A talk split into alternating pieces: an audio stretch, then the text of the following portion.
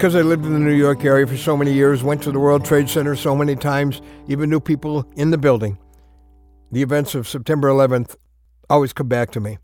And part of the incredible impact of the uh, attacks on the World Trade Center was that everyday people suddenly became national heroes. The fire trucks would roll through New York City with weary firefighters on board.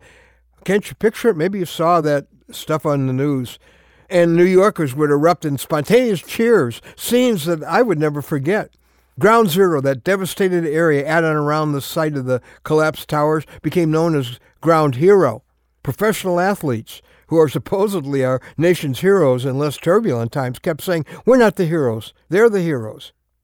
Americans will not soon forget those firefighters, the police, the medical personnel, those countless volunteers who gave everything they had to try to rescue those who were caught in those collapsing towers. I'll tell you what, for me, the word hero was never the same again. Well, I'm Ron Hutchcraft, and I want to have a word with you today about heaven's heroes. We know what a hero is. Ultimately, it's someone who does whatever it takes to rescue someone who will die if they don't. Apparently, that's God's definition of hero, too. Consider this exciting promise from Daniel 12:3. I love this verse. It's our word for today from the Word of God. Those who lead many to righteousness will shine like the stars forever and ever. Wow. God seems to be reserving special reward, special recognition, and special significance for those who lead people into a right relationship with Him. And heaven's applause will last forever and ever. In other words, heaven's heroes are those who help other people get to heaven. Proverbs 24:11 underscores, I guess I call it the life or deathness of our spiritual rescue mission. God says, rescue those being led away to death. Ezekiel puts it in the context of a watchman on the city wall helping people know when there's approaching danger.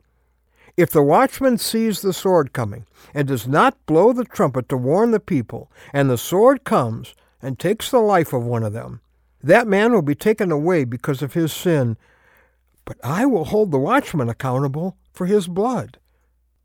Now, that's a sobering verse. If you belong to Jesus Christ, you have a life or death responsibility for the folks in your world who don't belong to Jesus. You have the information. You know what they need to know about what Jesus did for them on the cross and, and how they can have a relationship with him. And that message that you know is their only hope of heaven. You can't keep it to yourself. Your silence is like giving them a silent death sentence. So you are uniquely positioned to be the spiritual rescuer of the people you know, the people you care about. You are where you are to give the people there a chance to go to heaven. That's why God put you there. Don't let them down. this isn't about rescuing someone so they can have 30 or 40 more years to live on earth. This is about whether they will live or die for all eternity. I know it feels risky to tell them about Jesus. Oh, I might lose this or that might happen. All the yeah buts. But then rescue is always risky.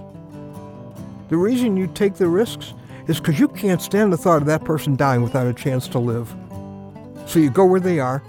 You pray with a desperate urgency for God's open doors and God's words, and you give whatever you have to give to bring them out. Saving lives makes a person a hero. When you lead someone to the man who died for them, you are saving a life forever, my friend. And you just became one of heaven's heroes.